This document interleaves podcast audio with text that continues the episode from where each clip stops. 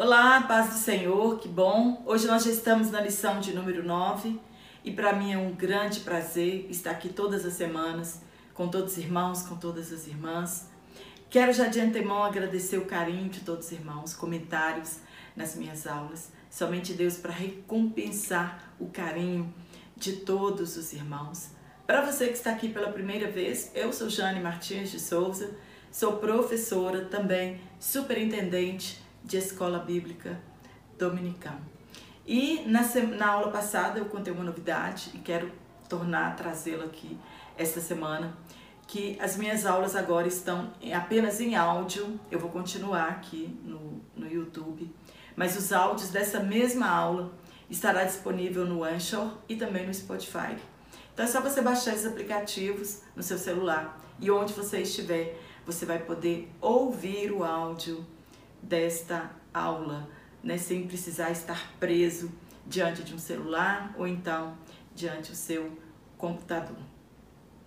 Para mim é um prazer muito grande ter os irmãos aqui pela primeira vez. Se você ainda não é inscrito no meu canal, se inscreva, compartilhe as minhas aulas em suas redes sociais, ative o sininho das notificações para que você possa receber as minhas aulas todas as semanas. Hoje na lição de número 9 nós vamos falar sobre o ministério pastoral.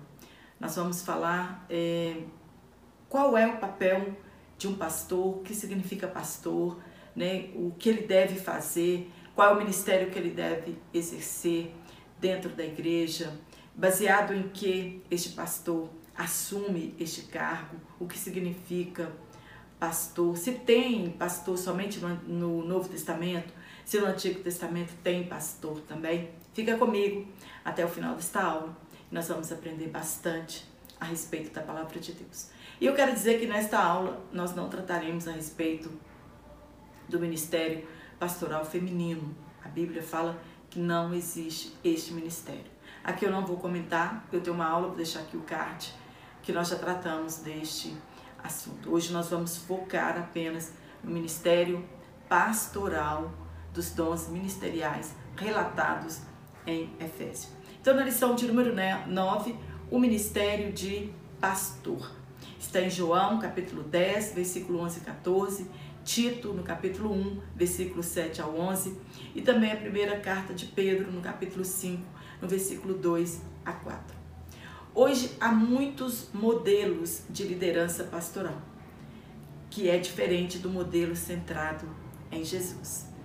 Jesus ele é o pastor por excelência um modelo pastoral centrado que nós temos hoje na concepção empresarial, ele pode até trazer resultados visíveis, mas para Deus este ministério será um fracasso. Ser pastor não é uma função, um, um cargo, é, não é alguém que é selecionado ou escolhido por afinidade pessoal, ou alguém que faz uma prova e é capacitado então para exercer este ministério. Nós sabemos que o ministério pastoral, ele é vocação. Essa pessoa é chamada, escolhida por Deus, ele é dado para a igreja como um dom. Essa pessoa não é apenas uma pessoa que ocupa o cargo como se ele dirigisse uma empresa e que se os membros fossem clientes desta empresa. Ele precisa ser vocacionado separado segundo a sabedoria do Espírito Santo concedido à igreja, enquanto suas qualificações espirituais estão sendo observadas. Vocês estão ouvindo de fundo aqui, é porque na rua da minha casa tem mais de três igrejas evangélicas. Quando nós lemos as Escrituras Sagradas, não encontramos a palavra pastor apenas aqui no Novo Testamento. No Antigo Testamento também esse termo era comum. Os líderes eram chamados de pastores. Eram pessoas que eram escolhidas por Deus, vocacionadas por Deus para pastorear o povo de Deus.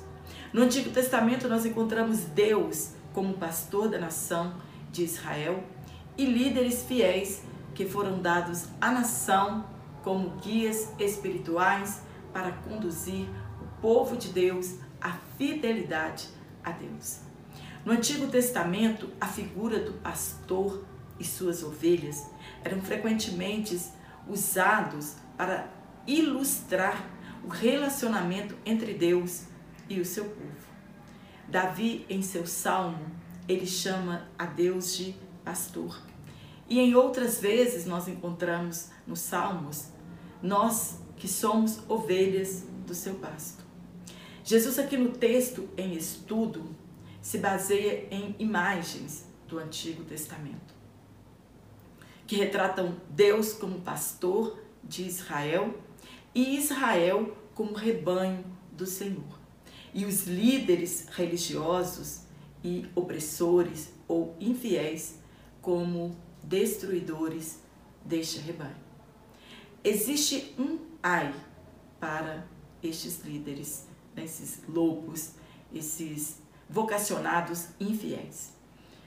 A promessa de Deus para Israel é que chegaria um tempo que ele os daria pastores segundo o coração dele, que os apacentassem com ciência e com inteligência. Homens que andem segundo a palavra de Deus. Entre os pastores fiéis do Antigo Testamento, nós encontramos Moisés e Davi e as profecias messiânicas, falando sobre o Messias davídico. Deus, através de Cristo e do Espírito Santo, ele ama a cada um de seus filhos de tal maneira que ele deseja amar, cuidar, proteger, guiar e estar perto destes filhos como o bom pastor cuida de suas ovelhas. Somos ovelhas do Senhor. Embora todos andávamos desgarrados como ovelhas, o Senhor nos redimiu com seu sangue derramado. Nós somos trazidos a este aprisco, não comprados com coisas perecíveis como ouro e prata, mas com precioso sangue de Jesus. No Antigo Testamento, Deus chamava os pastores ou os líderes da nação por nome. Era Deus quem os escolhia e os conhecia pelo nome. Moisés e Davi são exemplos disso. Quando Deus escolheu a Israel para ovelhas de seu pasto, Deus os chamou pelo nome. O povo, quando Jesus estava falando com a sua audiência, eles devem ter lembrado desta figura simbólica de liderança divina, quando Jesus disse, abre aspas, eu sou o bom pastor. Estava ali, portanto, então estabelecido o contraste entre ele, o bom pastor, e as autoridades religiosas daquela época, de seus dias, que eram infiéis. Jesus se preocupava com o povo de Deus e era exemplo de moralidade da graça. Os líderes judeus, no entanto, ignoravam o bem-estar do povo. Eram, portanto, falsos pastores. É sobre este tema que falaremos hoje, sobre o dom ministerial de pastor, que é uma tarefa árdua, são muitas as demandas dentro e fora da igreja local entre elas, o cuidado para com as pessoas do rebanho, visita ao enfermo, administração eclesiástica, o desafio da vida de oração, a pregação e o ensino da palavra de Deus. É um desafio ao vocacionado para apacentar o rebanho de Deus. Ser pastor não é fácil. No primeiro tópico, nós vamos falar sobre Jesus, o sumo pastor. Em Israel, as ovelhas, elas não eram pastoreadas com cães ou por homens que as seguiam. O pastor do Oriente Médio, ele guiava as ovelhas. E ele conhecia cada uma delas pelo nome, e a ovelha reconhecia a sua voz. À noite, Vários rebanhos podiam dormir no mesmo curral. Isso era um costume dos pastores. Eles levavam as ovelhas para pastar e à noite eles reuniam em um mesmo lugar, quando eles estavam distante ou mesmo perto das suas casas. E estes currais eram construídos de pedras, né, mais ou menos 3 metros de altura. Alguns eram cobertos com madeira, com galhos, com plantações, para dificultar né, a invasão dos lobos, dos assaltantes, e não havia porta. Quem fazia a guarda deste curral era um porteiro, o próprio pastor destas ovelhas. Então, pela manhã, quando a única porteira era aberta, cada pastor sabia infalivelmente distinguir o seu rebanho e cada ovelha do rebanho era capaz de distinguir seu pastor dentre os outros.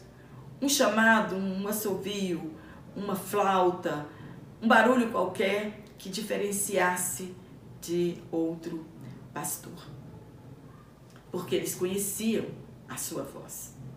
Jesus condenou os líderes religiosos que vieram antes dele. Claro que Jesus não estava dizendo de Davi, de Moisés e de outros líderes fiéis, mas daqueles que foram infiéis, que não apacentavam o rebanho de Deus e, ao contrário disso, dispersou as ovelhas do aprisco. Jesus disse que eles eram ladrões e salteadores, que eles não se importavam com as ovelhas. E Jesus, ele é o bom pastor. O pastor palestino, normalmente, ele dormia na única abertura que havia naquele curral, pela qual anima, animais selvagens podiam atacar. Jesus, nosso pastor, ele dá a vida pelas suas ovelhas e ele representa a porta, pois ele protege o que é seu, colocando o próprio corpo entre suas ovelhas e inimigos. Morrer por uma convicção não era tão incomum naquela época. Nós sabemos que os judeus, se eles fossem atacados no sábado e pela guarda do sábado, eles morriam, porque eles não levantavam armas, eles não combatiam, eles não guerreavam. Morriam por uma convicção. Quando os romanos tentaram entrar em Jerusalém, levando as suas águias, as suas bandeiras flamejantes, que não correspondiam ao Deus único, eles lutaram ao ponto de entregarem a sua vida. Eles lutavam por uma convicção, mas morrer por amor às ovelhas, eles nunca fariam isso. Morrer em lugar de outra pessoa, eles nunca fariam isso. O povo não era importante para eles. E hoje, infelizmente, continua do mesmo jeito. Para algumas autoridades religiosas, as ovelhas não importam. Jesus é o exemplo supremo de pastor, é entregar-se por um rebanho. Primeiro ponto, Jesus é o pastor supremo. Como o pastor, o ministério de Jesus foi marcado pela humildade, despojamento da sua glória. Quando o anjo anuncia a Maria como se daria o nascimento do Messias, do Filho de Deus, ele disse, abre aspas, ele será grande. Este adjetivo enfatiza o quanto o Nazareno é incomparável e é mediador da nova aliança de Deus com os homens. Jesus Cristo é o supremo pastor em todos os aspectos. Ele venceu a morte e libertou o homem da prisão do pecado. Jesus entregou-se a si mesmo em prol de um rebanho. Ele é Deus. O pastor conhece as suas ovelhas. Jesus, ao dizer que ele é o bom pastor, é porque ele sabia da existência dos líderes que não se importavam com a vida do rebanho e as deixavam à mercê dos lobos e dos ladrões. No ponto 3, o pastor dá a vida pelas ovelhas. Jesus estava trazendo uma mensagem nova aos seus ouvintes: dar a vida pelo rebanho. Pois uma das principais fontes de renda ou de economia era o trabalho pastoril. Os pastores cuidavam das ovelhas como fonte de renda. O leite, a lã, a carne, tudo era para sustento deles e da sua família. Eles obtinham o lucro das ovelhas. O sustento deles vinha das ovelhas. Mas Jesus estava dizendo que ele estava dando a sua vida pelo seu rebanho, ao invés do rebanho dar a sua vida por ele. Tantos escândalos hoje de líderes que querem somente a lã das ovelhas. Não se preocupam e muito menos as amam de verdade. Vem somente o lucro e sustento para a sua vida.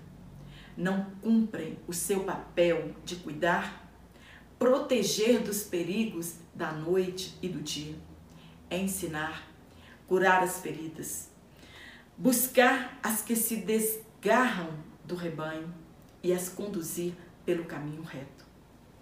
Um pastor de ovelhas, ele tinha e tem o árduo a árdua tarefa, o árduo trabalho de cuidar dessa ovelha dia e noite. Levar para beber água, alimentar, ao meio-dia achar um lugar de sombra para que essas ovelhas descansem, passar óleo né, no seu focinho para que ele não seja picado dos animais no tempo certo, fazer a tosquia para que aquela lã não seja um jugo pesado demais para aquela ovelha, polir né, as suas unhas, limpar as suas patas, o cuidado com uma ovelha não era fácil. E o cuidado de uma ovelha né, no campo pastoral também não é fácil. As ovelhas elas seguem e ouvem a voz dos pastores e não ao contrário. Nós devemos pedir a Deus que nos dê pastores segundo o coração dele. Hoje muitas ovelhas, elas estão extraviadas por causa do fracasso dos líderes religiosos. Nós devemos considerar o discurso de Jesus com o contexto cultural daquela época. Pois diferente do ocidente, os pastores aqui, eles tangem as ovelhas. E lá no oriente, eles guiam as ovelhas. Conduzir é ser exemplo. Tanger é um modelo autoritário. Pedro escreveu que quem apacenta o rebanho de Deus não deve ser por torpe ganância. Pedro está dizendo que tem que ser vocacionado. Essa, esse torpe ganância quer dizer que contraria ou que fere os bons costumes, que fere a decência, que fere a moral e que revela um caráter vil. Os pastores que dirigem as igrejas têm a responsabilidade de cuidar de cada membro, de cada crente, de fazê-los discípulos, de alimentá-los com a palavra de Deus e de protegê-los. Há dois perigos neste ministério pastoral.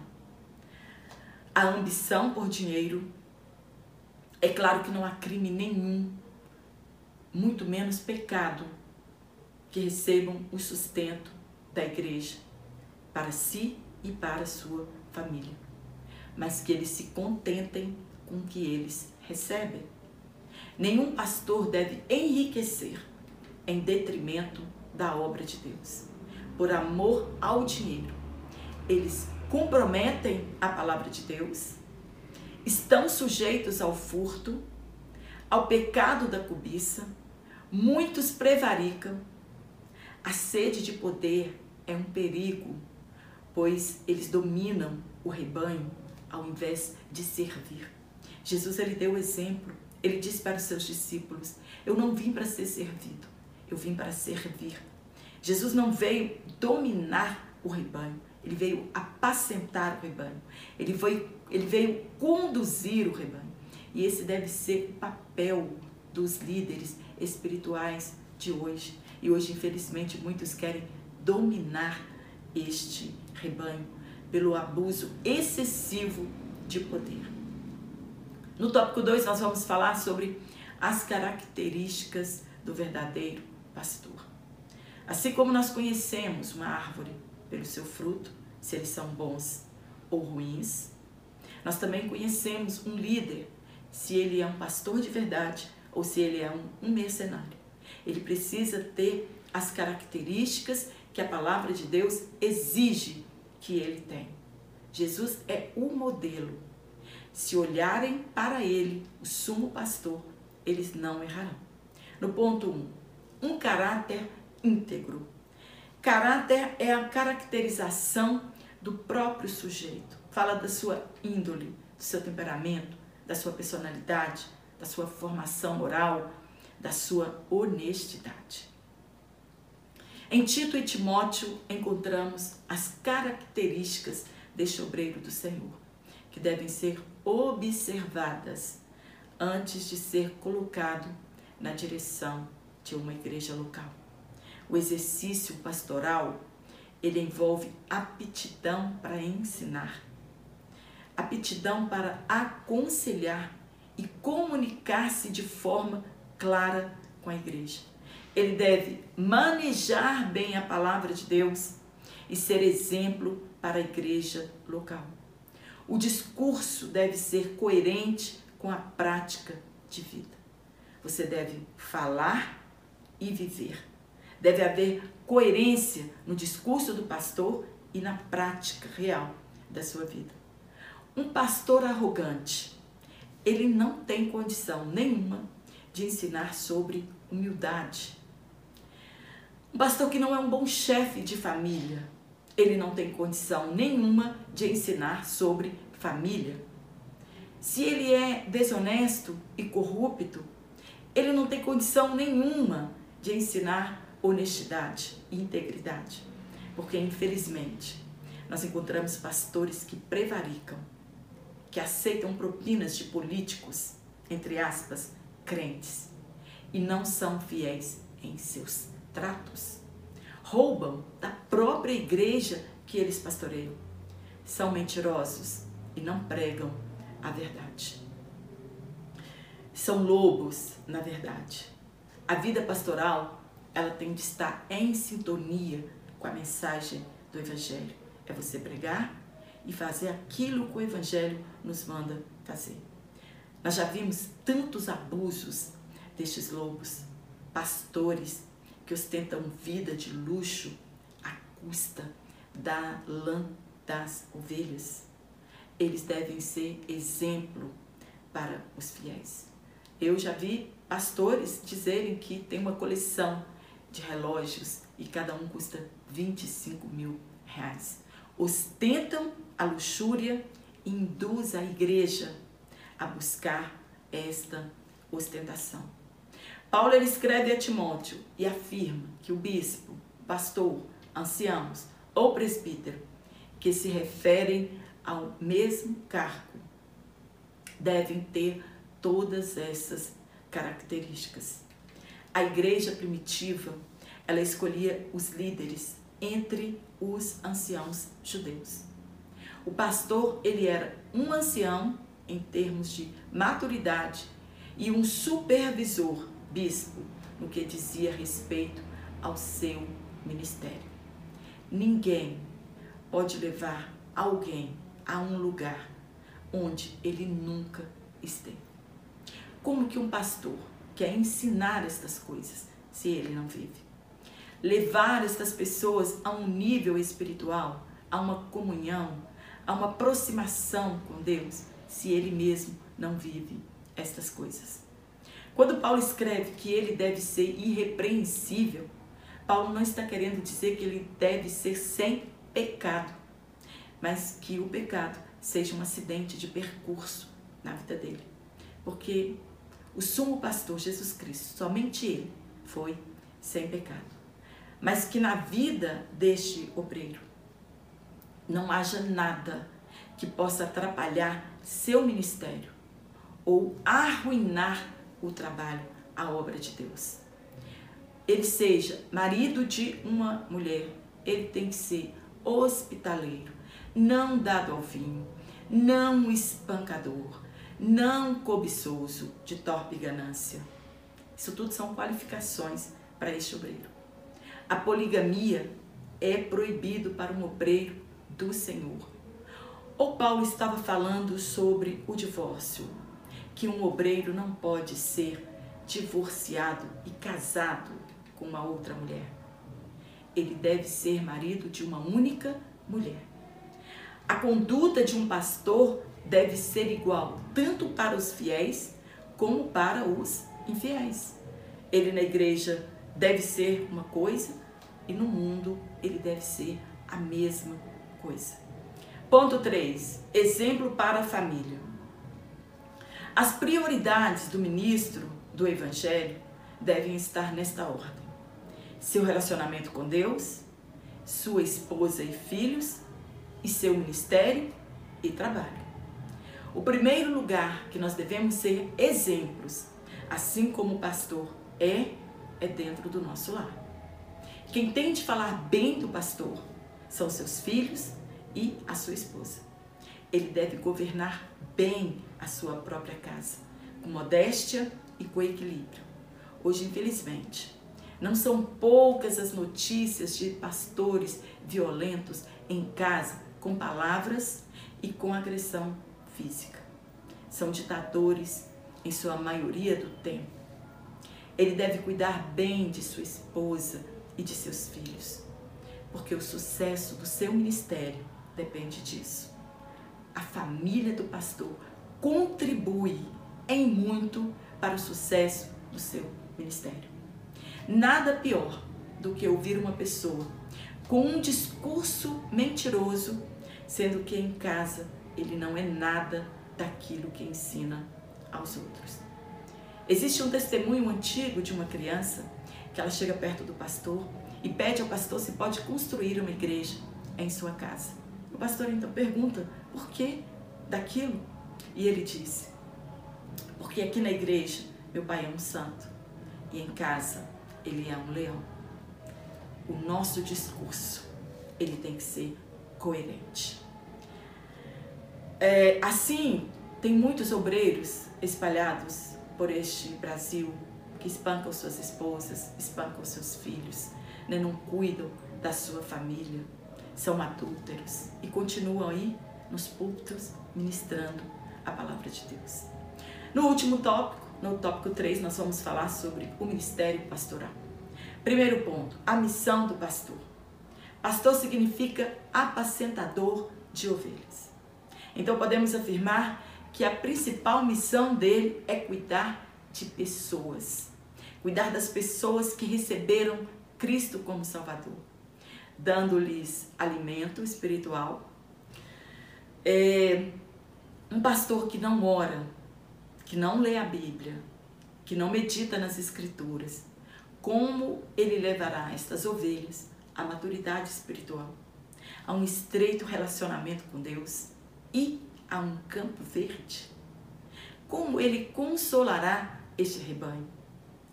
Eu já ouvi alguns líderes dizerem, abre aspas, eu não vou me gastar muito menos me desgastar com um povo que não quer nada com Deus. Jesus simplesmente entregou-se por um mundo que não queria nada com ele. No ponto 2, uma missão polivalente.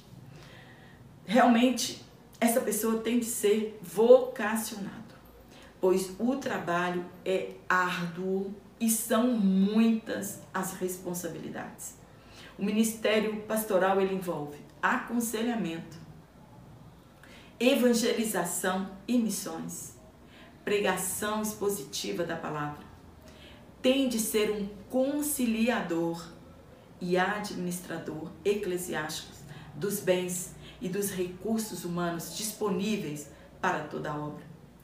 Ele tem de agir na sua gestão com honestidade os bens materiais, patrimônio da igreja e as finanças da igreja local.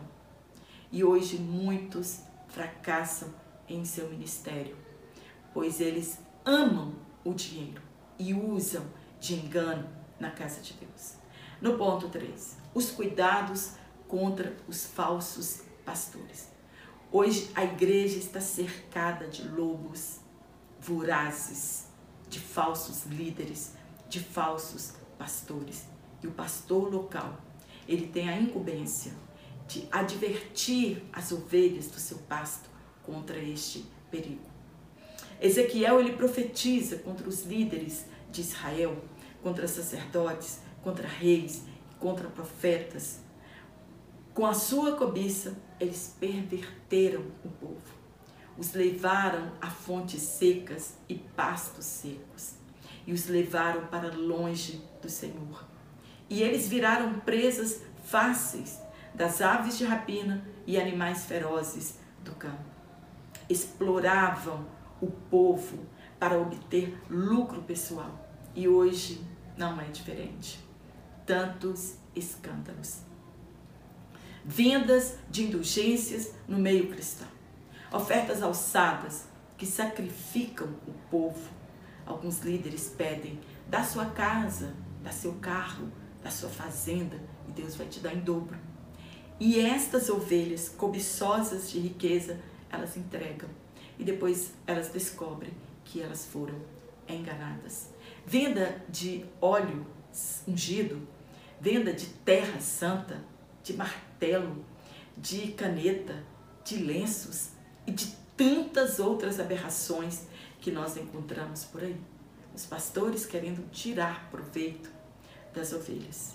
Deus ele fez a promessa de enviar um pastor fiel que ama suas ovelhas e que cuida de todas.